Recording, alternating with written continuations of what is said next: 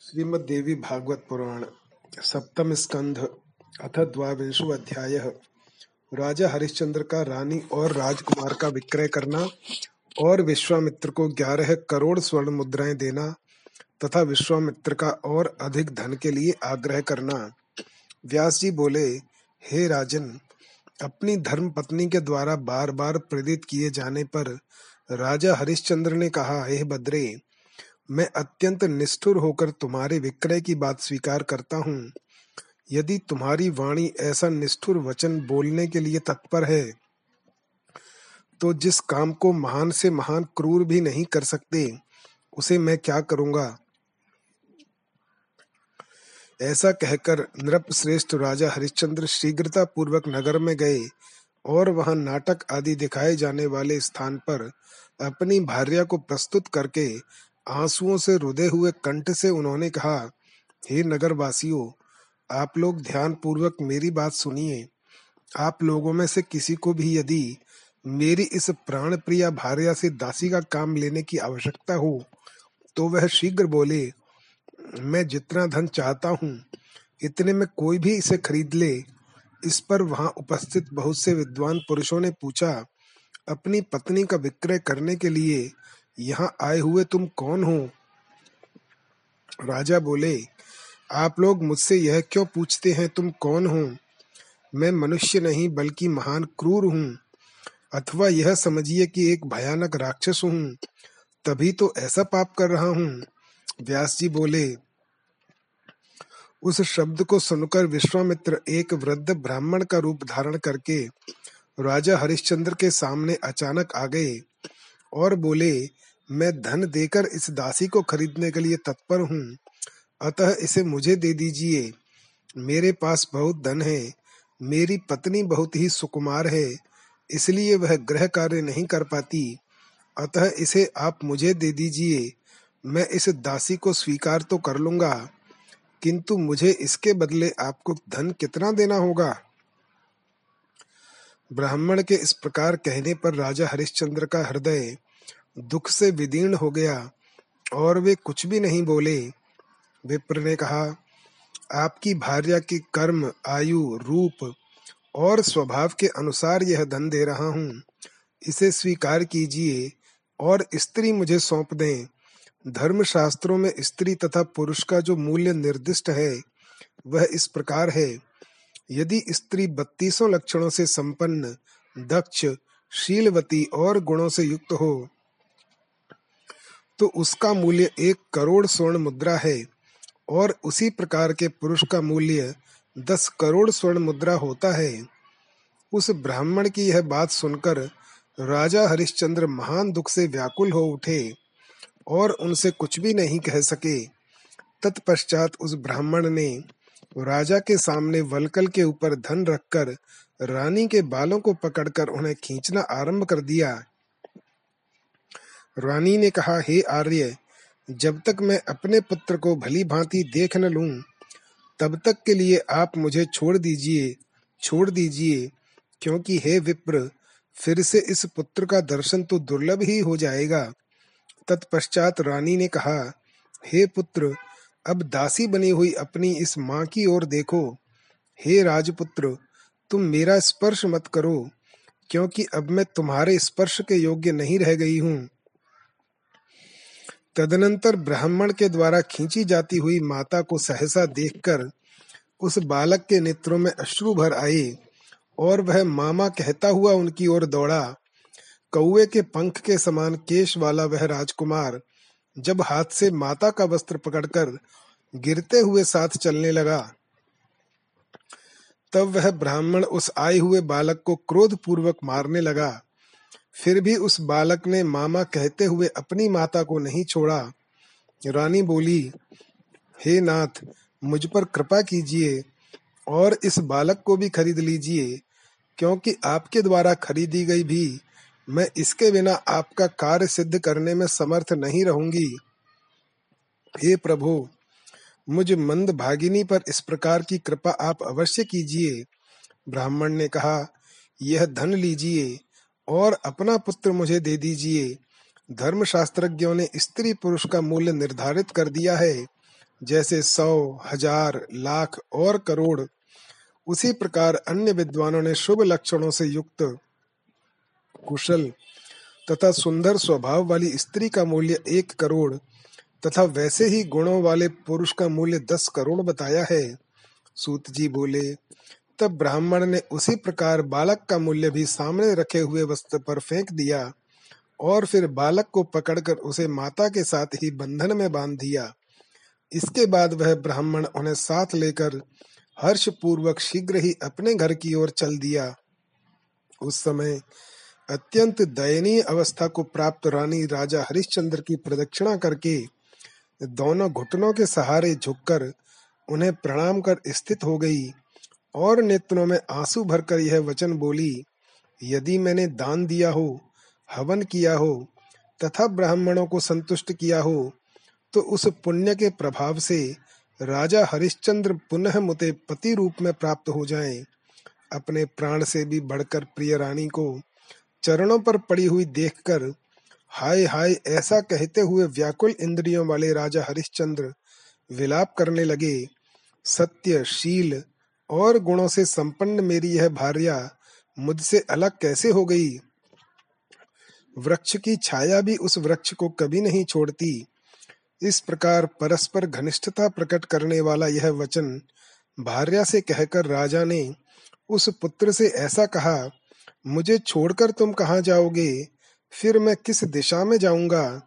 और मेरा दुख कौन दूर करेगा? हे द्विज, राज्य का परित्याग करने और वनवास करने में मुझे वह दुख नहीं होगा, जो पुत्र के वियोग से हो रहा है। ऐसा उस राजा ने कहा।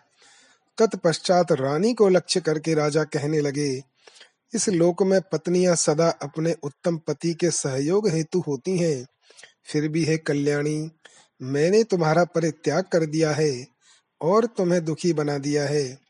इक्ष्वाकु वंश में उत्पन्न तथा राज्य के संपूर्ण सुख सुविधाओं से संपन्न मुझ जैसे पति को पाकर भी तुम दासी बन गई हो। हे देवी, विस्तृत पौराणिक आख्यानों के द्वारा इस महान शोक रूपी सागर में डूब रहे मुझ दीन का उद्धार अब कौन करेगा? सूत जी बोले, तदनंतर राजर्षि हरिश्चंद्र के सामने ही कोड़े से निष्ठुरता पूर्वक पीटते हुए वह विप्रश्रेष्ठ उन्हें ले जाने का प्रयत्न करने लगा। अपनी भार्या तथा पुत्र को ब्राह्मणों के द्वारा ले जाते हुए देखकर वे राजा हरिश्चंद्र अत्यंत दुख से व्याकुल होकर बार बार उष्ण श्वास लेकर विलाप करने लगे। अब तक जिसे वायु, सूर्य, चंद्रमा तथा पृथ्वी के लोग नहीं देख सके थे, वही मेरी यह भार्या आज दासी बन गई। हाथों की कोमल अंगुलियों वाला यह बालक जो सूर्य वंश में उत्पन्न है, आज बिक गया। मुझ दुर्बुद्धि को धिक्कार है। हा प्रिय, हा बालक, हा वत्स, मुझ अधम की दुर्नीति के कारण ही तुम सब इस देवाधीन दशा को प्राप्त हुए हो। फिर भी मेरी मृत्यु नहीं हुई, अतः मुझे धिक्कार है। व्यास जी बोले, उन दोनों को लेकर ऊँचे ऊँचे वृक्ष, घर आदि को पार करते हुए ब्राह्मण वे, इस तरह विलाप कर रहे राजा के सामने से शीघ्रता पूर्वक अंतर्धान हो गए। इसी समय महान तपस्वी मुनि श्रेष्ठ विश्वामित्र अपने शिष्य के साथ वहाँ आ पहुँचे। उस समय वे कौशिकेंद्र अत्यंत निष्ठुर तथा क्रूर दृष्टिगत हो रहे थे। विश्वामित्र बोले, हे राजन, हे महाबाहु, यदि आपने सत्य को सदा स्वीकार किया है तो राजसूय यज्ञ की जिस दक्षिणा का वचन आप पहले दे रखा है, उसे अब दे दीजिए। हरिश्चंद्र बोले, हे राजर्षे, मैं आपको प्रणाम करता हूँ। हे अनघ, राजसूय यज्ञ के अवसर पर पहले मैंने जिस दक्षिणा की प्रतिज्ञा की थी, यह अपनी दक्षिणा आप ग्रहण कीजिए। विश्वामित्र बोले, हे राजन, दक्षिणा के निमित्त जो यह धन आप दे रहे हैं, उसे आपने कहाँ से प्राप्त किया है? आपने जिस तरह से यह धन अर्जित किया है उसे मुझे साफ़ साफ़ बताइए।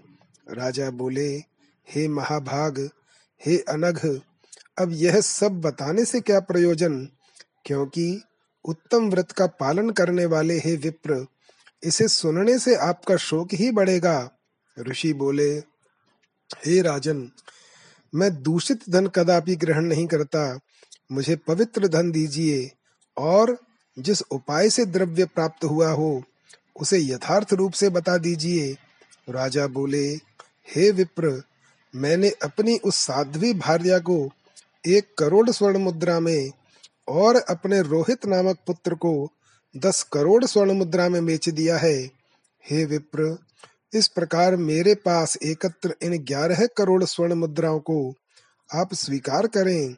सूत जी बोले, स्त्री और पुत्र को बेचने पर प्राप्त हुए धन को अल्प समझकर विश्वामित्र ने क्रोधित होकर शोकग्रस्त राजा हरिश्चंद्र से कहा, ऋषि बोले, राजसूय यज्ञ की इतनी ही दक्षिणा नहीं होती, अतः शीघ्र ही और धन का उपार्जन कीजिए, जिससे वह दक्षिणा पूर्ण हो सके। क्षत्रिय धर्म का पालन करने से विमुख हे राजन, यदि आप मेरी दक्षिणा को इतने द्रव्य के ही तुल्य मानते हैं तो फिर मेरे परम तेज को शीघ्र ही देख लीजिए। अत्यंत पवित्र अंतकरण वाले मुझ ब्राह्मण की कठोर तपस्या तथा मेरे विशुद्ध अध्ययन के प्रभाव को आप अभी देख लें। राजा बोले, हे भगवन, मैं इसके अतिरिक्त और भी दक्षिणा दूँगा। किंतु कुछ समय तक प्रतीक्षा कीजिए। अभी अपनी पत्नी तथा अबोध पुत्र को भेजा है। विश्वामित्र बोले, हे नराधिप, दिन का चौथा प्रहर उपस्थित है। यही प्रतीक्षा का अंतिम समय है। इसके बाद फिर आप मुझसे कुछ न कहिएगा। इति श्रीमद्देवी भागवते महापुराणे अष्टादशसहस्रयां संहितायां सप्तम स्कन्धे हरिश्चन्द्रस्य पुत्र विक्रय वर्णनम नाम द्वाविंशो अध्यायः। अथ त्रयोविंशो अध्यायः। विश्वामित्र का राजा हरिश्चंद्र को चांडाल के हाथ बेचकर ऋण मुक्त करना। व्यास बोले राजा हरिश्चंद्र से इस प्रकार का दयाहीन एवं निष्ठुर वचन कहकर और वह संपूर्ण धन लेकर कुपित विश्वामित्र वहाँ से चले गए। विश्वामित्र के चले जाने पर राजा शोक संतप्त हो उठे। वे बार बार दीर्घ साँसें लेते हुए तथा नीचे की ओर मुख करके उच्च स्वर से बोलने लगे। धन से बिक जाने के लिए उद्यत, प्रेत रूप मुझसे जिसका दुख दूर हो सके वह अभी शीघ्रता करके सूर्य के चौथे प्रहर में रहते रहते मुझसे बात कर ले।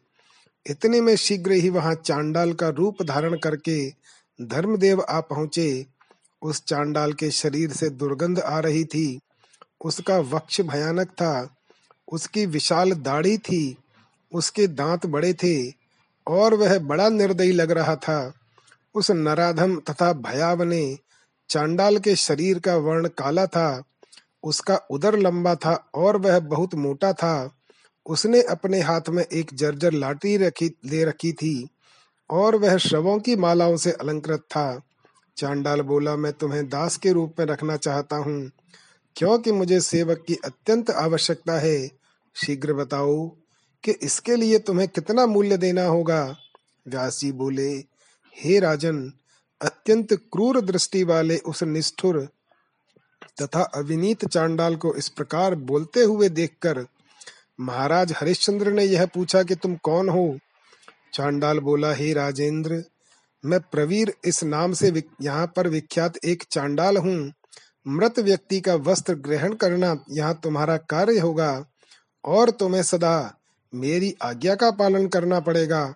चांडाल के ऐसा कहने पर राजा ने यह वचन कहा, मेरा तो ऐसा विचार है कि ब्राह्मण या क्षत्रिय कोई भी मुझे ग्रहण कर ले, क्योंकि उत्तम पुरुष के साथ उत्तम का, मध्यम के साथ मध्यम का, और अधम के साथ अधम का धर्म स्थित रहता है, ऐसा विद्वानों ने कहा है। चांडाल बोला, हे नृपश्रेष्ठ, हे राजन, आपने इस समय मेरे समक्ष दो धर्म का स्वरूप व्यक्त किया है। वह बिना सोचे समझे ही आपने कहा है, जो मनुष्य सम्यक सोच समझकर बोलता है, वह अभीष्ट फल प्राप्त करता है। किंतु हे अनघ, आपने बिना विचार किए ही जो सामान्य बात है, उसे कह दिया, यदि आप सत्य को प्रमाण मानते हैं तो आप मेरे द्वारा खरीदे जा चुके हैं, इसमें कोई संदेह नहीं है। हरिश्चंद्र बोले, असत्य भाषण करने के कारण अधम मनुष्य शीघ्र ही भयानक नरक में जाता है। अतः मेरे लिए चांडाल बन जाना ही उचित है, किंतु असत्य का आश्रय लेना श्रेष्ठ नहीं है। व्यास जी बोले, वे ऐसा बोल ही रहे थे कि क्रोध और अमर्ष से फैली हुई आँखों वाले तपोनिधि विश्वामित्र वहाँ आ पहुँचे और उन्होंने राजा से यह कहा, यह चांडाल आपके मन के अनुसार धन देने के लिए यहाँ उपस्थित है, तब आप इससे अपना मूल्य लेकर यज्ञ की संपूर्ण दक्षिणा मुझे क्यों नहीं दे देते? राजा बोले, हे भगवान, हे कौशिक, मैं अपने को सूर्य वंश में उत्पन्न समझता हूँ। अतः मैं धन के लोभ से चांडाल के दासत्व को कैसे प्राप्त हूँ? विश्वामित्र बोले, यदि आप स्वयं को चांडाल के हाथ बेचकर उससे प्राप्त धन मुझे नहीं दे देते तो मैं आपको निस्संदेह शाप दे दूँगा। चांडाल अथवा ब्राह्मण किसी से भी द्रव्य लेकर मेरी दक्षिणा दे दीजिए, फिर इस समय चांडाल के अतिरिक्त कोई अन्य व्यक्ति आपको धन देने वाला है नहीं। और हे राजन, यह भी निश्चित है कि मैं धन लिए बिना नहीं जाऊँगा। हे नृप, यदि आप मेरा अभी धन नहीं देंगे तो दिन के चौथे प्रहर की आधी घड़ी शेष रह जाने पर मैं श्राप रूपी अग्नि से आपको भस्म कर दूँगा। व्यास बोले, तब राजा हरिश्चंद्र ने जीवित रहते हुए मृतक के समान होकर आप प्रसन्न हो, ऐसा कहते हुए विकलता पूर्वक ऋषि विश्वामित्र के पाँव पकड़ लिए। हरिश्चंद्र बोले, हे विप्रर्षे, मैं आपका दास हूँ, अत्यंत दुखी हूँ, दीन हूँ, और विशेष रूप से आपका भक्त हूँ। चांडाल के संपर्क में रहना बड़ा ही कष्टप्रद है।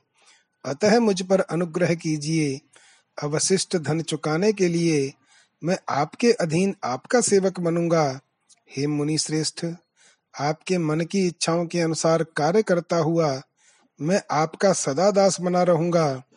विश्वामित्र बोले, हे महाराज, ऐसा ही हो। आप मेरे ही दास हो जाइए। किंतु हे नराधिप, आपको सदा मेरे वचनों का पालन करना पड़ेगा। व्यास जी बोले विश्वामित्र के इस प्रकार कहने पर राजा अत्यंत हर्षित हो उठे और उन्होंने इसे अपना पुनर्जन्म समझा। वे विश्वामित्र से कहने लगे, हे द्विज श्रेष्ठ मैं सदा आपकी आज्ञा का पालन करूँगा। इसमें कोई संशय नहीं है। हे अनघ, आदेश दीजिए, आपका कौन सा कार्य संपन्न करूँ? विश्वामित्र बोले, हे चांडाल, इधर आओ। तुम मेरे इस दास का क्या मूल्य दोगे? मूल्य लेकर मैं तुम्हें इसी समय दे दूँगा। तुम इसे स्वीकार कर लो, क्योंकि मुझे दास से कोई प्रयोजन नहीं है। मुझे तो केवल धन की आवश्यकता है। व्यास जी बोले, उनके इस प्रकार कहने पर चांडाल के मन में प्रसन्नता आ गई। विश्वामित्र के पास तत्काल आकर वह उनसे कहने लगा, चांडाल बोला, हे द्विजवर प्रयाग के दस योजन विस्तार वाले मंडल की भूमि को रत्नमय कराकर मैं आपको दूँगा। इसके विक्रय से आपने मेरा यह महान कष्ट दूर कर दिया। व्यास जी बोले, तत्पश्चात स्वर्ण, मणि और मोतियों से युक्त हज़ारों प्रकार के दिए गए रत्नों को द्विज श्रेष्ठ विश्वामित्र ने प्राप्त किया। इससे राजा हरिश्चंद्र के मुख पर से उदासी दूर हो गई और उन्होंने धैर्य पूर्वक यह मान लिया। कि विश्वामित्र ही मेरे स्वामी हैं। मुझे तो केवल वही करना है जो ये कराएँगे। उसी समय सहसा अंतरिक्ष में यह आकाशवाणी हुई कि हे महाभाग, आपने मेरी वह दक्षिणा दे दी और अब आप ऋण से मुक्त हो गए हैं। इसके बाद राजा हरिश्चंद्र के मस्तक पर आकाश से पुष्प वर्षा होने लगी और इंद्र सहित महान ओज वाले सभी देवता उन राजा हरिश्चंद्र के प्रति साधु साधु कहने लगे, तब अत्यंत हर्षित होकर राजा हरिश्चंद्र विश्वामित्र से कहने लगे, राजा बोले, हे महामते, आप ही मेरे माता पिता तथा आप ही मेरे बंधु हैं, क्योंकि आपने मुझे मुक्त कर दिया और क्षण भर में ऋण रहित भी बना दिया। हे महाबाहु, आपका वचन मेरे लिए कल्याणप्रद है। कहिए, अब मैं कौन सा कार्य करूँ? राजा के इस प्रकार कहने पर मुनि उनसे कहने लगे, विश्वामित्र बोले, हे राजन, आज से इस चांडाल का वचन मानना आपका कर्तव्य होगा। आपका कल्याण हो। उनसे ऐसा कहकर और वह धन लेकर विश्वामित्र वहाँ से चले गए। इति श्रीमद्देवी भागवते महापुराणे अष्टादश सहस्रयाम संगीतायाम सप्तम स्कंधे हरिश्चंद्रोपाख्यान वर्णनम नाम त्रयोविंशो अध्यायः अथ चतुर्विंशो अध्यायः चांडाल का राजा हरिश्चंद्र को शमशान घाट में नियुक्त करना। शौनक बोले, हे श्रेष्ठ सूत जी, चांडाल के घर जाकर राजा हरिश्चंद्र ने क्या किया? आप मेरे प्रश्न का उत्तर शीघ्र ही दे दीजिए। सूत जी बोले, विश्वामित्र को वह दक्षिणा द्रव्य देकर चांडाल प्रसन्न चित्त हो गया। तत्पश्चात विप्र विश्वामित्र के चले जाने पर वह चांडाल, नरेश को बांधकर, तुम पुनः झूठ बोलोगे? ऐसा कहकर उन्हें दंड से मारने लगा। दंड के प्रहार से घबराए हुए तथा अत्यंत व्याकुल इंद्रियों वाले और अपने इष्ट मित्रों के वियोग से दुखित, उन हरिश्चंद्र को अपने ग्रह में लाकर तथा जंजीर में बांधकर वह चांडाल स्वयं निश्चिंत होकर सो गया। जंजीर में जकड़े हुए वे राजा हरिश्चंद्र, चांडाल के घर में रहते हुए अन्न और जल का परित्याग करके निरंतर मन में यह सोचते रहते थे, उदास मुख वाली मेरी दुर्बल स्त्री, दीन मुख वाले बालक को सम्मुख देखकर असीम कष्ट से भर जाती होगी और मुझे याद करके सोचती होगी कि धन अर्जित करके प्रतिज्ञा की गई दक्षिणा ब्राह्मण को देकर वे राजा हम दोनों को बंधन से मुक्त कर देंगे। रोते हुए पुत्र को देखकर वह मुझे पुकारती होगी, पुनः हे तात हे तात, ऐसा कहते हुए तथा रोते हुए बालक से कहती होगी कि मैं तुम्हारे पिता के पास तुम्हें ले चल रही हूँ। किंतु वह मृगनयनी यह नहीं जानती कि मैं चांडाल की दास्ता को प्राप्त हो गया हूँ। राज्य नष्ट हो गया, इष्ट मित्र अलग हो गए स्त्री एवं पुत्र बिक गए। मुझे चांडालता स्वीकार करनी पड़ी। अहो, यह विधि की कैसी दुख परंपरा है? इस प्रकार चांडाल के घर रहते हुए तथा निरंतर स्त्री और पुत्र का स्मरण करते हुए देव के विधान से परम दुखी उन नरेश ने चार दिन व्यतीत किए। पाँचवें दिन चांडाल ने उन्हें बंधन से मुक्त किया। तत्पश्चात चांडाल ने उन्हें शमशान पर मृत व्यक्तियों के वस्त्र लेने की आज्ञा दी। उस क्रोधी चांडाल ने अत्यंत कठोर वचनों का प्रयोग करके बार बार डांटते हुए हरिश्चंद्र से कहा, काशी के दक्षिण भाग में महान शमशान है। तुम न्याय पूर्वक उसकी रखवाली करो। तुम्हें कभी भी वहाँ से हटना नहीं चाहिए। इस जर्जर दंड को लेकर तुम अभी वहाँ चले जाओ। विलंब मत करो। तुम भली भांति घोषित कर दो कि यह दंड वीर बाहु का है। सूत जी बोले, हे शौनक, कुछ समय के अनंतर राजा हरिश्चंद्र उस चांडाल के वशवर्ती होकर शमशान में मृतक मृतकों के वस्त्र, यानी कफन ग्रहण करने वाले हो गए। मृतकों के वस्त्र लेने वाले उस चांडाल ने राजा को आज्ञा प्रदान की। तब उससे आदेश पाकर वे शमशान में चले गए। वह भयानक शमशान, काशीपुरी के दक्षिण भाग में था जहाँ शव की मालाएँ बिखरी रहती थीं। वह दुर्गंध युक्त था, तथा अत्यधिक धुएँ से भरा हुआ था। सर्वत्र भयंकर चीतकार हो रहा था। सैकड़ों सियारणों से व्याप्त था। गीधों और सियारों से, सारा स्थान भरा था। वह शमशान कुत्तों से सदा घिरा रहता था। चारों ओर हड्डियाँ बिखरी पड़ी थीं। महान दुर्गंध से भरा हुआ था। अध जले शवों के मुख निकले हुए दांतों से हँसते जैसे दिख रहे थे। चिता के मध्य स्थित शव की ऐसी दशा थी। मरे हुए लोगों के अनेक सुहृद जनों के रुदन की ध्वनि तथा महान कोलाहल से वह स्थान व्याप्त था।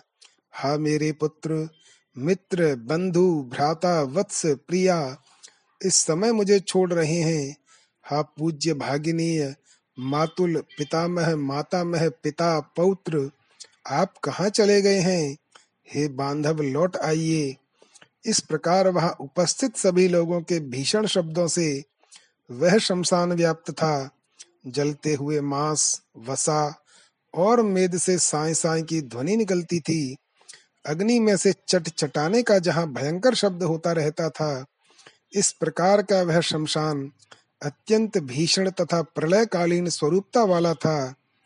वहाँ पहुंचकर राजा हरिश्चंद्र दुख पूर्वक इस प्रकार सोचने लगे, हाय मेरे भृत्य तथा मंत्रीगण, तुम कहाँ हो? कुल परंपरा से प्राप्त मेरा राज्य कहाँ गया? हे प्रिय, हे अबोध पुत्र, मुझ अभागे को छोड़कर ब्राह्मण के कोप से तुम लोग दूर कहाँ चले गए? धर्म के बिना मनुष्य का कभी कल्याण नहीं हो सकता। अतएव मनुष्य को चाहिए कि यत्न पूर्वक धर्म को धारण करे। इन बातों तथा चांडाल के कहे हुए वचनों को वे पुनः पुनः सोचते रहते थे। मैल से लिप्त शरीर वाले तथा लकड़ी के समान दुर्बल देह वाले वे राजा शवों को देखने के लिए जाते थे तथा इधर उधर दौड़ते भी रहते थे। इस शव से यह मूल्य मिला।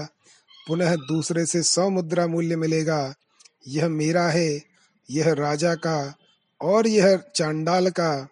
इस प्रकार सोचते हुए वे राजा महान दुर्गति को प्राप्त किए, प्राप्त हुए। उनके शरीर पर एक ही पुराना वस्त्र था जिसमें बहुत सी गांठें लगी थी। एक मांत्र कंठा, यानी गुदड़ी ही उनके पास थी। उनके मुख, हाथ, उदर और पैर चिता की राख एवं धूल से धूसरित थे। हाथ की उंगलियाँ तरह तरह के मेद, वसा और मज्जा से सनी रहती थीं और वे दुर्गंध युक्त श्वास लेते रहते थे। शवों के पिंड दानार्थ जो भात बनता था, उससे वे अपनी भूख मिटाते थे। शवों की माला पहनकर अपने मस्तक को मंडित किए रहते थे। हाय हाय, ऐसा बार बार कहते हुए न वे दिन में सो पाते थे और न रात में ही। इस प्रकार महाराज हरिश्चंद्र ने बारह महीने सौ वर्षों के समान व्यतीत किए। इति श्रीमद्देवी भागवते महापुराणे अष्टादश सहस्रयाम संगीतायाम सप्तम स्कंधे हरिश्चंद्र चिंता वर्णनम नाम चतुर्विंशो अध्याय अथ पंचविंशो अध्याय। सर्पदंश से रोहित की मृत्यु, रानी का करुण विलाप। पहरेदारों का रानी को राक्षसी समझकर चांडाल को सौंपना और चांडाल का हरिश्चंद्र को उसके वध की आज्ञा देना। सूत जी बोले, हे शौनक, एक समय की बात है। वह रोहित नामक राजकुमार लड़कों के साथ बाहर खेलने के लिए वाराणसी के समीप चला गया। तत्पश्चात वहाँ पर खेलने के बाद वह कुश उखाड़ने लगा। उसने अपनी शक्ति के अनुसार अल्प जड़ वाले तथा अग्रभाग से युक्त बहुत से कोमल कुश उखाड़े, इससे मेरे आर्य यानी स्वामी प्रसन्न होंगे। ऐसा बोलते हुए वह बड़ी सावधानी से दोनों हाथों से कुश उखाड़ता था। साथ ही वह उत्तम लक्षणों वाली संविधाओं तथा ईंधन हेतु श्रेष्ठ लकड़ियों और यज्ञ हेतु कुशों तथा अग्नि में हवन करने के लिए पलाश काष्ठों को आदर पूर्वक एकत्र करके संपूर्ण बोझ मस्तक पर रखकर दुखित होता हुआ पैदल चलने लगा और वह बालक प्यास से व्याकुल हो गया। वह शिशु एक जलाशय के पास पहुंचकर बोझ को ज़मीन पर रखकर जल स्थान पर गया और इच्छानुसार जल पीकर मुहूर्त भर विश्राम करके वाल्मीकि के ढेर पर रखे उस बोझ को उठाने लगा। उसी समय विश्वामित्र की प्रेरणा से एक प्रचंड रूप वाला डरावना महाविषधर काला सर्प उस वल्मीक से निकला। उस सर्प ने बालक रोहित को डस लिया और वह उसी समय भूमि पर गिर पड़ा। रोहित को मृत देखकर भय से व्याकुल सभी बालक शीघ्रता पूर्वक ब्राह्मण के घर गए और रोहित की माता के सामने खड़े होकर कहने लगे, हे विप्रदासी, आपका पुत्र हम लोगों के साथ खेलने के लिए बाहर गया हुआ था। वहाँ उसे सांप ने काट लिया, जिससे उसकी मृत्यु हो गई। वज्रपात सदृश वह बात सुनकर रानी मूर्छित हो गईं और जड़ से कटे हुए केले के वृक्ष की भांति वे भूमि पर गिर पड़ी। इससे ब्राह्मण कुपित हो गया और उन पर से जल के छींटे मारने लगा। थोड़ी देर में उन्हें चेतना आ गई। तब ब्राह्मण उनसे कहने लगा, ब्राह्मण बोला, हे दुष्टे सायंकाल के समय रोना निंदनीय तथा दरिद्रता प्रदान करने वाला होता है। ऐसा जानती हुई भी तुम इस समय रो रही हो? क्या तुम्हारे हृदय में लज्जा नहीं है? ब्राह्मण के ऐसा कहने पर वे कुछ भी नहीं बोली। पुत्र शोक से संतप्त तथा दीन होकर वे करुणा क्रंदन करने लगी। उनका मुख आंसुओं से भीग गया था। उनकी दशा अत्यंत दयनीय थी। वे धूल धूसरित हो गई थीं। तथा उनके सिर के केश अस्त व्यस्त हो गए थे। तब क्रोध में आकर ब्राह्मण ने उस रानी से कहा, दुष्टे, तुम्हें धिक्कार है, क्योंकि अपना मूल्य लेकर भी तुम मेरे कार्य की उपेक्षा कर रही हो। यदि तुम काम करने में असमर्थ थी तो मुझसे वह धन तुमने क्यों लिया? इस प्रकार उस ब्राह्मण के द्वारा निष्ठुर वचनों से बार बार फटकारने पर रानी ने रोते हुए गदगद वाणी में अपने रुदन का कारण बताते हुए कहा, हे स्वामिन, क्रीड़ा हेतु बाहर गए हुए मेरे पुत्र को सर्प ने डस लिया और वह मर गया। मैं उस बालक को देखने जाऊँगी। अतः आप मुझे आज्ञा दीजिए। हे सुब्रत अब मेरे लिए उस पुत्र का दर्शन दुर्लभ हो गया है। इस प्रकार करुणापूर्ण वचन कहकर रानी फिर रोने लगी। इस पर वह ब्राह्मण कुपित होकर उन राज महिषी से फिर कहने लगा, ब्राह्मण बोला, कुटिल व्यवहार वाली है शठे, क्या तुम्हें इस पाप का ज्ञान नहीं है कि जो मनुष्य अपने स्वामी से वेतन लेकर उसके कार्य की उपेक्षा करता है, वह महारौरव नरक में पड़ता है। एक कल्प तक नरक में रहकर वह मुर्गे की योनि में जन्म लेता है, अथवा इस धार्मिक चर्चा से मेरा क्या प्रयोजन है? क्योंकि पापी, मूर्ख, क्रूर, नीच, मिथ्याभाषी एवं शठ के प्रति वह वचन उसी प्रकार निष्फल होता है जैसे ऊसर में बोया गया बीज। अतः यदि तुम्हें परलोक का कुछ भी भय हो तो आओ, अपना कार्य करो। उसके ऐसा कहने पर भय के कारण थर थर कांपती हुई रानी ब्राह्मण से यह वचन बोली, हे नाथ मुझ पर दया कीजिए, अनुग्रह कीजिए, प्रसन्न मुख वाले होइए, मुझे मुहूर्त भर के लिए वहाँ जाने दीजिए, जिससे मैं अपने पुत्र को देख सकूँ। ऐसा कहकर पुत्र शोक से संतप्त वे रानी ब्राह्मण के चरणों पर सिर रखकर करुण विलाप करने लगी। इस पर क्रोध से लाल नेत्रों वाला वह ब्राह्मण कुपित होकर रानी से कहने लगा विप्र बोला तुम्हारे पुत्र से मेरा क्या प्रयोजन? तुम मेरे घर का कार्य संपन्न करो। क्या तुम कोड़े के प्रहार का फल देने वाले मेरे क्रोध को नहीं जाती हो? इस प्रकार ब्राह्मण के कहने पर रानी धैर्य धारण करके उसके घर का काम करने में संलग्न हो गईं। इस तरह पैर दबाने आदि कार्य करते रहने में उनकी आधी रात बीत गई। इसके बाद ब्राह्मण ने उनसे कहा अब तुम अपने पुत्र के पास जाओ और उसका दाह संस्कार आदि संपन्न करके शीघ्र पुनः वापस आ जाना, जिससे मेरा प्रातःकालीन ग्रह कार्य बाधित न हो। तब रानी अकेली ही रात में विलाप करती हुई गईं और अपने पुत्र को मृत देखकर अत्यंत शोकाकुल हो उठी। उस समय वे झुंड से बिछड़ी हुई हिरणी अथवा बिना बछड़े की गाय की भांति प्रतीत हो रही थी।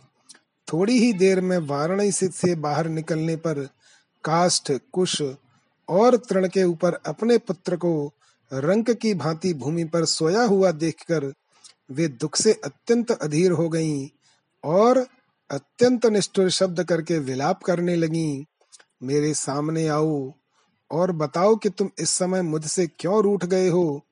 पहले तुम बार बार अम्बा ऐसा कहकर मेरे सामने नित्य आया करते थे।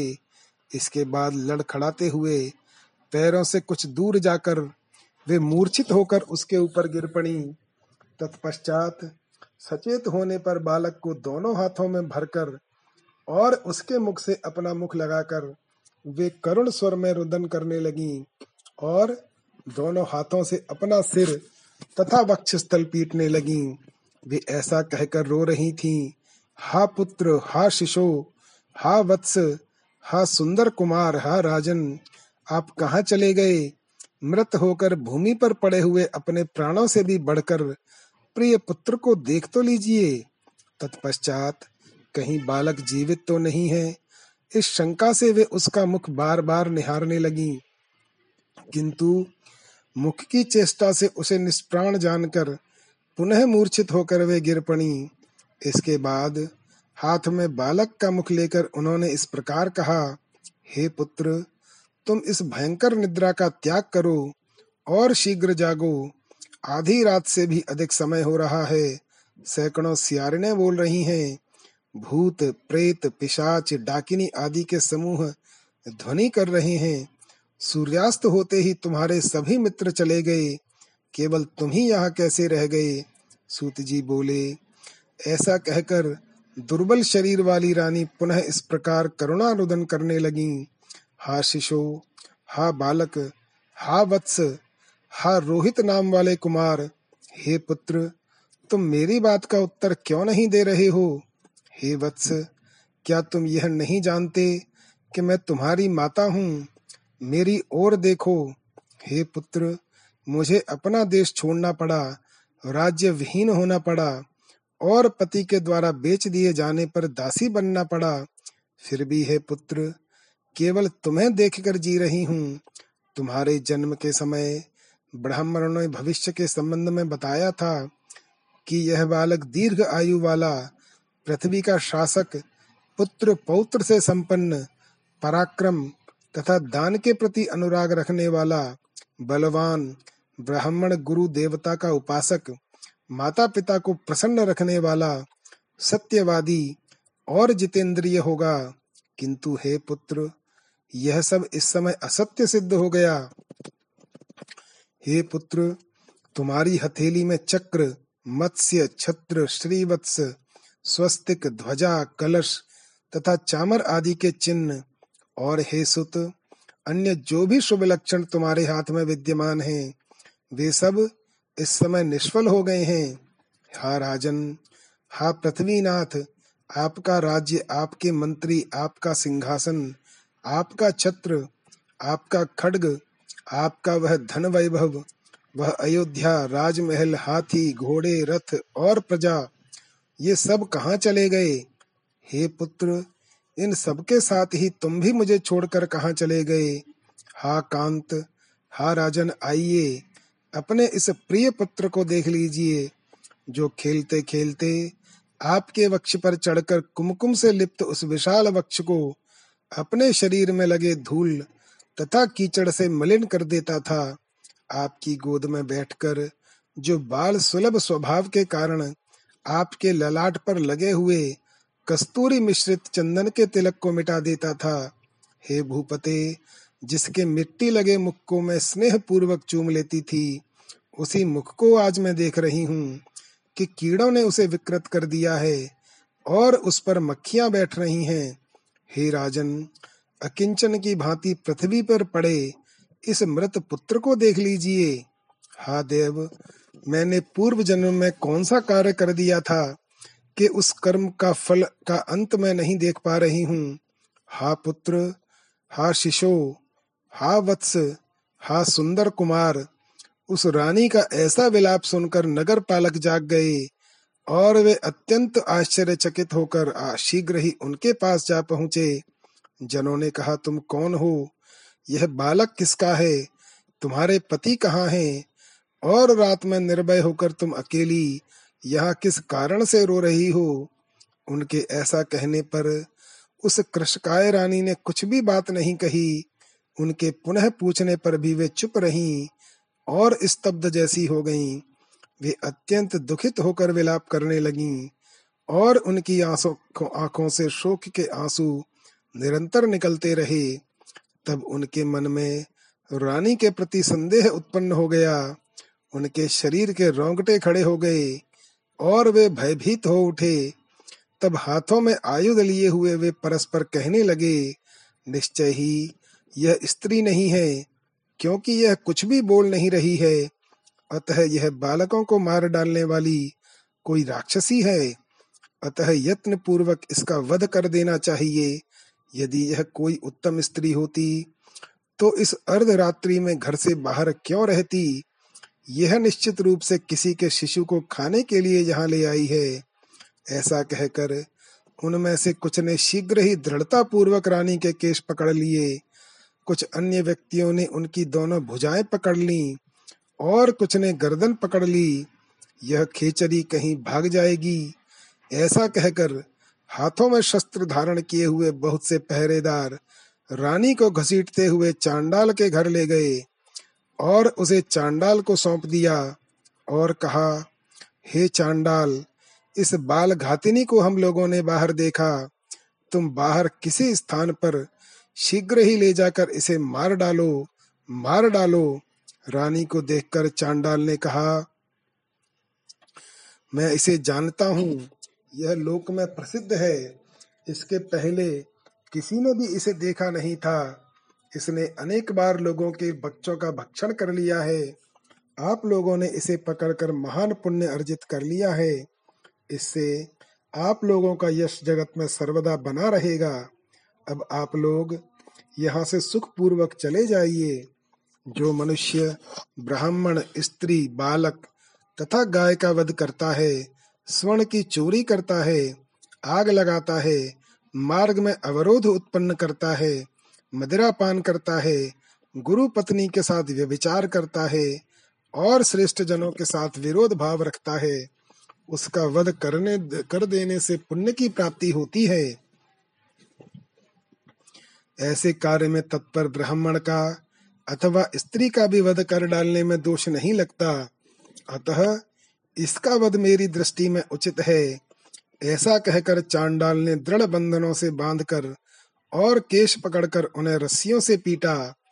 इसके बाद उसने हरिश्चंद्र को बुलाकर उनसे कठोर वाणी में कहा, हे दास, इस पापात्मा स्त्री का तत्काल वध कर दो। इसमें सोच विचार मत करो। वज्रपात के समान उस वचन को सुनकर स्त्री वध की आशंका से राजा हरिश्चंद्र थर थर कांपते हुए उस चांडाल से बोले, मैं ऐसा करने में समर्थ नहीं हूँ। अतः मुझे कोई दूसरा कार्य करने की आज्ञा दीजिए। इसके अतिरिक्त आप जो भी कठिन से कठिन कार्य करने को कहेंगे, उसे मैं संपन्न कर दूँगा।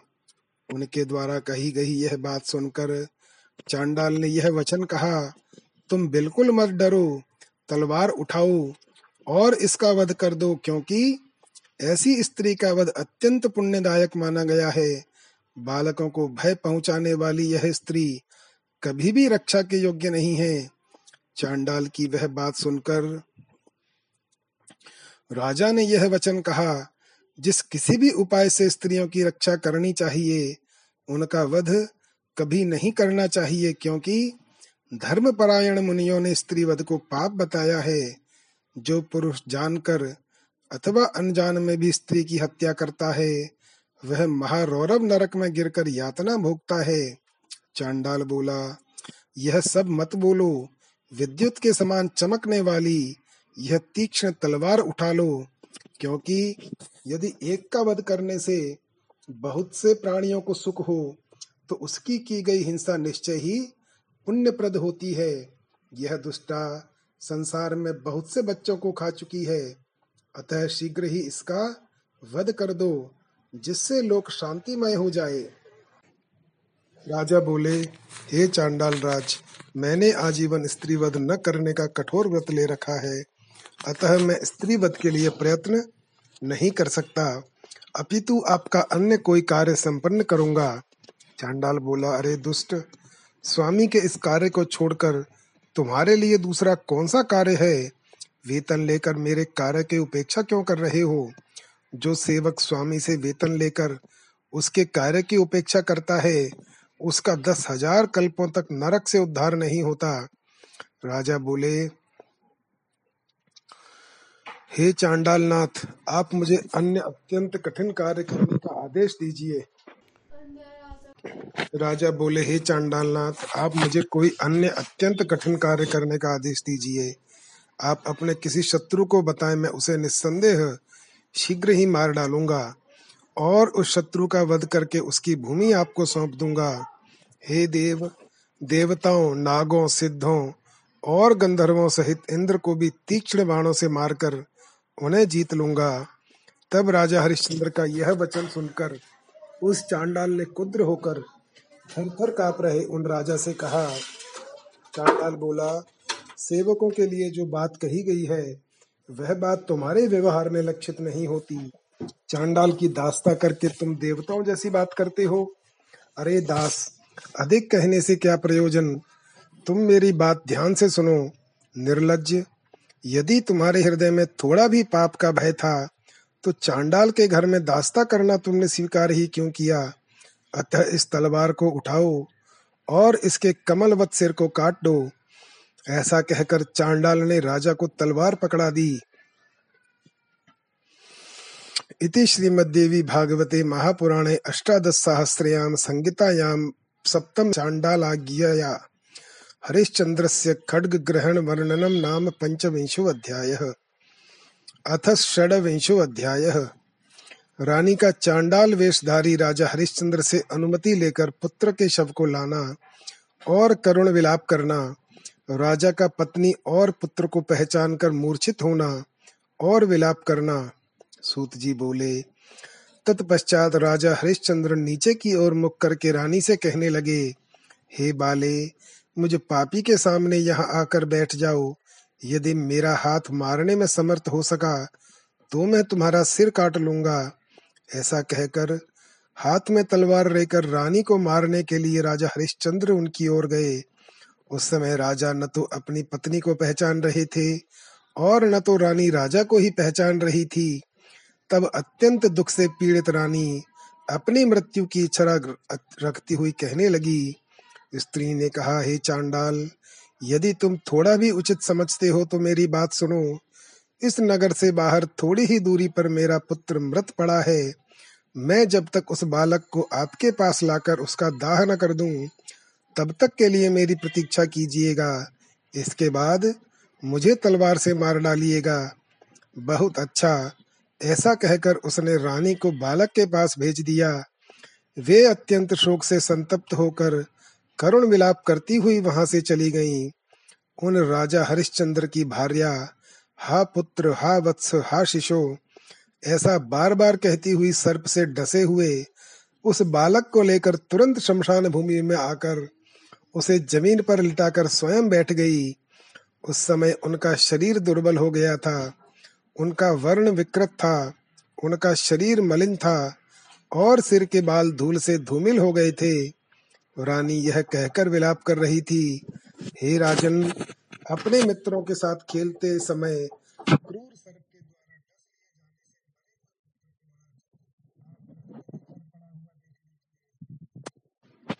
तब उनके रुदन की वह ध्वनि सुनकर राजा हरिश्चंद्र शव के समीप आए और उन्होंने उसके ऊपर का वस्त्र हटाया। दीर्घ समय से प्रवास संबंधी दुख भोगने के कारण दूसरे स्वरूप में परिणत उन विलाप करती हुई अपनी अबला भार्या को उस समय राजा नहीं पहचान सके। पहले सुंदर केशों वाले उन नृप श्रेष्ठ को अब जटाधारी के रूप में तथा शुष्क वृक्ष की चाल सदृश देखकर वे रानी भी उन्हें नहीं पहचान पाई। सर्प के विष से ग्रस्त होकर धरती पर पड़े हुए बालक को देखकर वे महाराज हरिश्चंद्र उसके राजोचित लक्षणों पर विचार करने लगे। इसका मुख पूर्णिमा के चंद्रमा के सदृश है। इसकी नासिका अत्यंत सुंदर, उन्नत तथा व्रण रहित है और इसके दर्पण के समान चमकीले तथा ऊँचे दोनों कपोल अनुपम शोभा दे रहे हैं। इसके केश कृष्ण वर्ण, घुंघराले अग्र भाग वाले स्निग्ध, लंबे तथा लहरों के समान है। इसके दोनों नेत्र कमल के समान है। इसके दोनों ओठ बिंबा फल के सदृश हैं। यह बालक चौड़े वक्षस्थल विशाल नेत्र लंबी भुजाओं और ऊँचे स्कंधों वाला है। इसके बड़े बड़े पैर हैं, इसकी छोटी छोटी अंगुलियाँ हैं और यह गंभीर स्वभाव वाला कोई राज लक्षण युक्त बालक जान पड़ता है। यह कमल नान सदृश चरणों वाला, गहरी नाभि वाला और ऊँचे कंधों वाला है। अहो, महान कष्ट की बात है। कि किसी राजा के कुल में उत्पन्न हुए इस बालक को दुरात्मा यमराज ने अपने कालपाश में बाँध लिया। सूत जी बोले, माता की गोद में पड़े हुए उस बालक को देखकर ऐसा विचार करने के उपरांत राजा हरिश्चंद्र को पूर्व काल की स्मृति हो आई और वे हाय हाय ऐसा कहकर अश्रुपात करने लगे। वे कहने लगे कि कहीं मेरे ही पुत्र की यह दशा तो नहीं हो गई है। और क्रूर यमराज ने उसे अपने अधीन कर लिया है। इस प्रकार विचार करके वे राजा हरिश्चंद्र कुछ समय के लिए ठहर गए। तत्पश्चात अत्यंत शोक से संतप्त रानी ऐसा कहने लगी। रानी बोली, हा वत्स, किस पाप या अनिष्ट चिंतन के परिणाम स्वरूप यह महान दारुण दुख मेरे सामने आ पड़ा है। इसका कारण भी समझ में नहीं आ रहा है। हे नाथ, हे राजन मुझ अत्यंत दुखिनी को छोड़कर इस समय आप किस स्थान पर विद्यमान हैं? आप किस कारण से निश्चिंत हैं? राजर्षि हरिश्चंद्र को राज्य से हाथ धोना पड़ा। उनके सुहृद वर्ग अलग हो गए और उन्हें भार्या तथा पुत्र तक को बेच देना पड़ा। हा विधाता, तुमने यह क्या कर दिया? तब रानी की यह बात सुनकर राजा हरिश्चंद्र अपने स्थान से उठकर उनके समीप आ गए। तत्पश्चात अपनी साध्वी पत्नी तथा मृत पुत्र को पहचान कर वे कहने लगे, महान कष्ट है कि यह स्त्री मेरी ही पत्नी है और यह बालक भी मेरा ही पुत्र है यह सब जानकर असीम दुख से संतप्त राजा हरिश्चंद्र मूर्छित होकर पृथ्वी पर गिर पड़े और वे रानी भी उन्हें पहचान कर उसी स्थिति को प्राप्त हो गईं। वे दुख के मारे मूर्छित होकर पृथ्वी पर गिर पड़ी और उनकी समस्त इंद्रियाँ चेष्टा रहित हो गईं। पुनः कुछ समय बाद चेतना आने पर शोक के भार से पीड़ित राजा और रानी दोनों अत्यंत दुखित होकर एक साथ विलाप करने लगे। राजा बोले, हा वत्स, कुंचित अलकावली से घिरा हुआ तुम्हारा मुख बड़ा ही सुकुमार है। तुम्हारे दीन मुख को देखकर मेरा हृदय विदीर्ण क्यों नहीं हो जाता? पहले तुम तात तात ऐसा मधुर वाणी में बोलते हुए मेरे पास स्वयं आ जाते थे। किंतु अब मैं तुम्हें बाहों में भरकर वत्स वत्स ऐसा प्रेम पूर्वक कब पुकारूँगा? अब भूमि की पीत वर्ण वाली धूल से सने हुए किसके घुटने मेरी चादर, गोद और शरीर के अंगों को मलिन करेंगे? हे हृदय नंदन मेरा मनोरथ पूर्ण नहीं हो सका, क्योंकि जिसने सामान्य वस्तु की भांति तुम्हें बेच दिया था उसी पिता से तुम पिता वाले बने थे, बहुत से बंधु बांधवों तथा अपार धन सहित मेरा संपूर्ण राज्य चला गया। आज दुर्भाग्य के कारण मुझ निर्दयी को अपना ही पुत्र दिखाई पड़ गया। विषधर सर्प के द्वारा डसे गए पुत्र के कमल सदृश मुख को देखता हुआ मैं इस समय स्वयं भीषण विष से ग्रस्त हो गया हूँ। इस प्रकार विलाप करके आँसू से भरे हुए कंठ वाले राजा हरिश्चंद्र ने उस बालक को उठा लिया और वे उसे वक्ष स्थल से लगाकर मूर्छा से अचेत होकर गिर पड़े। तदनंतर पृथ्वी पर गिरे हुए उन राजा को देखकर रानी शैव्या ने मन में ऐसा सोचा कि पुरुषों में श्रेष्ठ ये महानुभाव तो अपने स्वर से ही पहचानने में आ जाते हैं। इसमें अब कोई संदेह नहीं कि ये विद्वानों के मन को प्रसन्न करने वाले चंद्रमा रूपी हरिश्चंद्र ही हैं। इन परम यशस्वी महात्मा पुरुष की सुंदर तथा ऊँची नासिका तिल के पुष्प के समान शुभ है और इनके दांत पुष्पों की अधखिली कलियों की भांति प्रतीत हो रहे हैं। इस प्रकार यदि ये वे ही राजा हरिश्चंद्र हैं तो इस शमशान पर वे कैसे आ गए? अब पुत्र शोक का त्याग करके वे रानी भूमि पर गिरे हुए अपने पति को देखने लगी। उस समय पति और पुत्र दोनों के दुख से पीड़ित असहाय उन रानी के मन में विस्मय और हर्ष दोनों उत्पन्न हो उठे।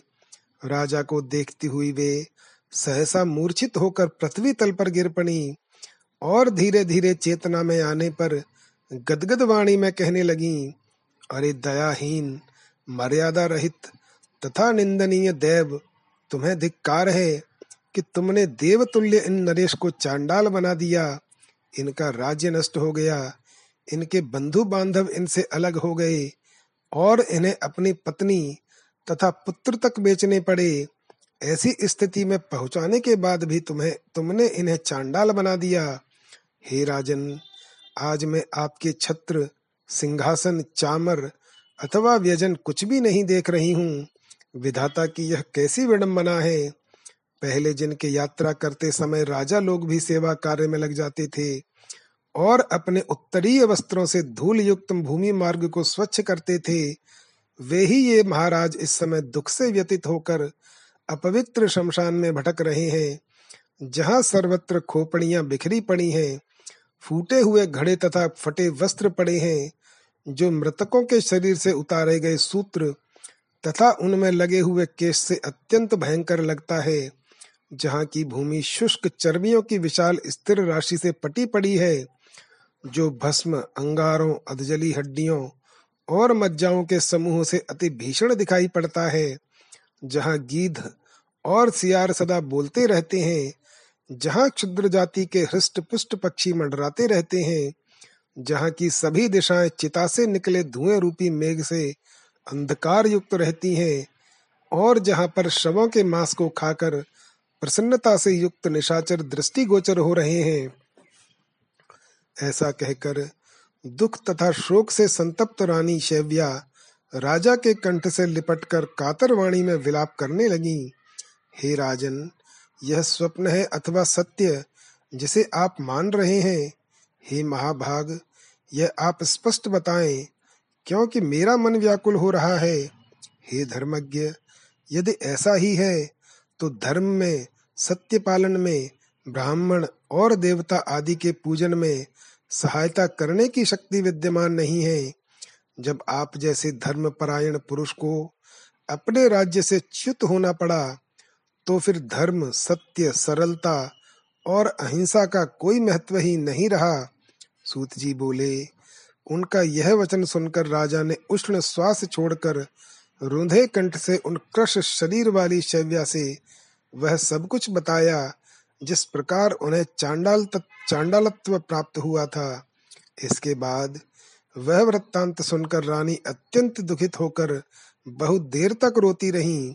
फिर उष्ण श्वास छोड़कर उन्होंने भीरुता पूर्वक अपने पुत्र के मरण संबंधी वृत्तांत का यथावत वर्णन राजा से कर दिया। वह वृत्तांत सुनते ही राजा पृथ्वी पर गिर पड़े और फिर उठकर मृत पुत्र को बाहों में लेकर बार बार जिह्वा से उसके मुख का स्पर्श करने लगे। तत्पश्चात शैव्या ने हरिश्चंद्र से गदगद वाणी में कहा, अब आप मेरा सिर काटकर अपने स्वामी की आज्ञा का पालन कीजिए, जिससे आपको स्वामी द्रोह का दोष न लगे और आप सत्य से च्युत न हो। हे राजेंद्र, आपकी वाणी असत्य नहीं होनी चाहिए और दूसरों के प्रति द्रोह भी महान पाप है। यह सुनते ही राजा हरिश्चंद्र मूर्छित होकर पृथ्वी पर गिर पड़े। थोड़ी ही देर में सचेत होने पर वे अत्यंत दुखित होकर विलाप करने लगे। राजा बोले, हे प्रिय, तुमने ऐसा अति निष्ठुर वचन कैसे कह दिया? जो बात कही नहीं जा सकती, उसे कार्य रूप में कैसे परिणत किया जाए? पत्नी ने कहा, हे प्रभु, मैंने भगवती गौरी की उपासना की है। और उसी प्रकार मैंने देवताओं तथा ब्राह्मणों की भी भली भांति पूजा की है। उनके आशीर्वाद से अगले जन्म में आप भी, आप ही मेरे पति होंगे। रानी की यह बात सुनकर राजा भूमि पर गिर पड़े और दुखित होकर अपने मरे हुए पुत्र का मुख चूमने लगे। राजा बोले, हे प्रिय, अब दीर्घ समय तक इस प्रकार का कष्ट भोगना मुझे अभीष्ट नहीं है। अब मैं अपने शरीर को स्वयं बचाए रखने में समर्थ नहीं हूँ। हे तनवंगी, मेरी मंद भाग्यता तो देखो कि यदि मैंने इस चांडाल से बिना आज्ञा लिए ही आग में जल जाऊँ तो अगले जन्म में मुझे फिर चांडाल की दास्ता करनी पड़ेगी और मैं घोर नरक में पड़कर भयंकर यातना भोगूँगा। इतना ही नहीं, महारौरव नरक में भी गिरकर अनेक प्रकार के संताप सहने पड़ेंगे, फिर भी दुख रूपी सागर में डूबे हुए, मुझ अभागे का अब प्राण त्याग देना ही श्रेयस्कर है। वंश की वृद्धि करने वाला मेरा जो यह एकमात्र पुत्र था, वह भी आज बलवान देव के प्रकोप से मर गया। इस प्रकार की दुर्गति को प्राप्त हुआ मैं पराधीन होने के कारण, प्राणों का त्याग कैसे करूँ? फिर भी इस असीम दुख से उब कर अब मैं अपना शरीर त्याग ही दूँगा। तीनों लोकों में असी पत्र वन में, और वैतरणी नदी में जैसा क्लेश नहीं है, जैसा पुत्र शोक में है। अतः हे तनवंगी, मैं पुत्र देह के साथ प्रज्वलित अग्नि में स्वयं भी कूद पड़ूँगा। इसके लिए तुम मुझे क्षमा करना। हे कमल लोचने, पुनः कुछ भी मत कहना। हे तनवंगी, संतप्त मन वाली तुम मेरी बात सुन लो। हे पवित्र मुस्कान वाली प्रिय अब तुम मेरी आज्ञा के अनुसार ब्राह्मण के घर जाओ। यदि मैंने दान किया है, हवन किया है, और सेवा आदि से गुरुजनों को संतुष्ट किया है तो उसके फलस्वरूप परलोक में तुम्हारे साथ और अपने इस पुत्र के साथ मेरा मिलन अवश्य होगा। इस लोक में अभिलषित मिलन अब कहाँ से होगा? हे शुचिस्मिते, अब यहाँ से प्रस्थान करते हुए मेरे द्वारा एकांत में, हँसी के रूप में जो कुछ भी अनुचित वचन तुम्हें कहा गया हो, उन सबको तुम क्षमा कर देना। हे शुभे, मैं राजा की पत्नी हूँ। ऐसा सोचकर अभिमान पूर्वक तुम्हें मेरे उस ब्राह्मण की अवहेलना नहीं करनी चाहिए, क्योंकि स्वामी को देवतुल्य समझकर पूर्ण प्रयत्न के साथ उन्हें संतुष्ट रखना चाहिए। रानी बोली, हे राजर्षे, हे देव अत्यधिक दुख के भार को सहन करने में असमर्थ मैं भी इस आग में कूद पड़ूँगी और आपके साथ ही चलूँगी। हे मानद, आपके साथ जाने में मेरा परम कल्याण है, इसमें संदेह नहीं है।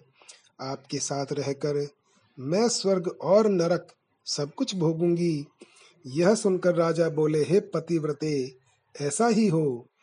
इति श्रीमद्देवी भागवते महापुराणे अष्टादश सहस्रयाम संहितायाम सप्तम स्कंदे हरिश्चंद्रोपाख्याने राज्ञो हुताशन प्रवेशोद्योग वर्णनम नाम षडविंशो अध्याय जय श्री राम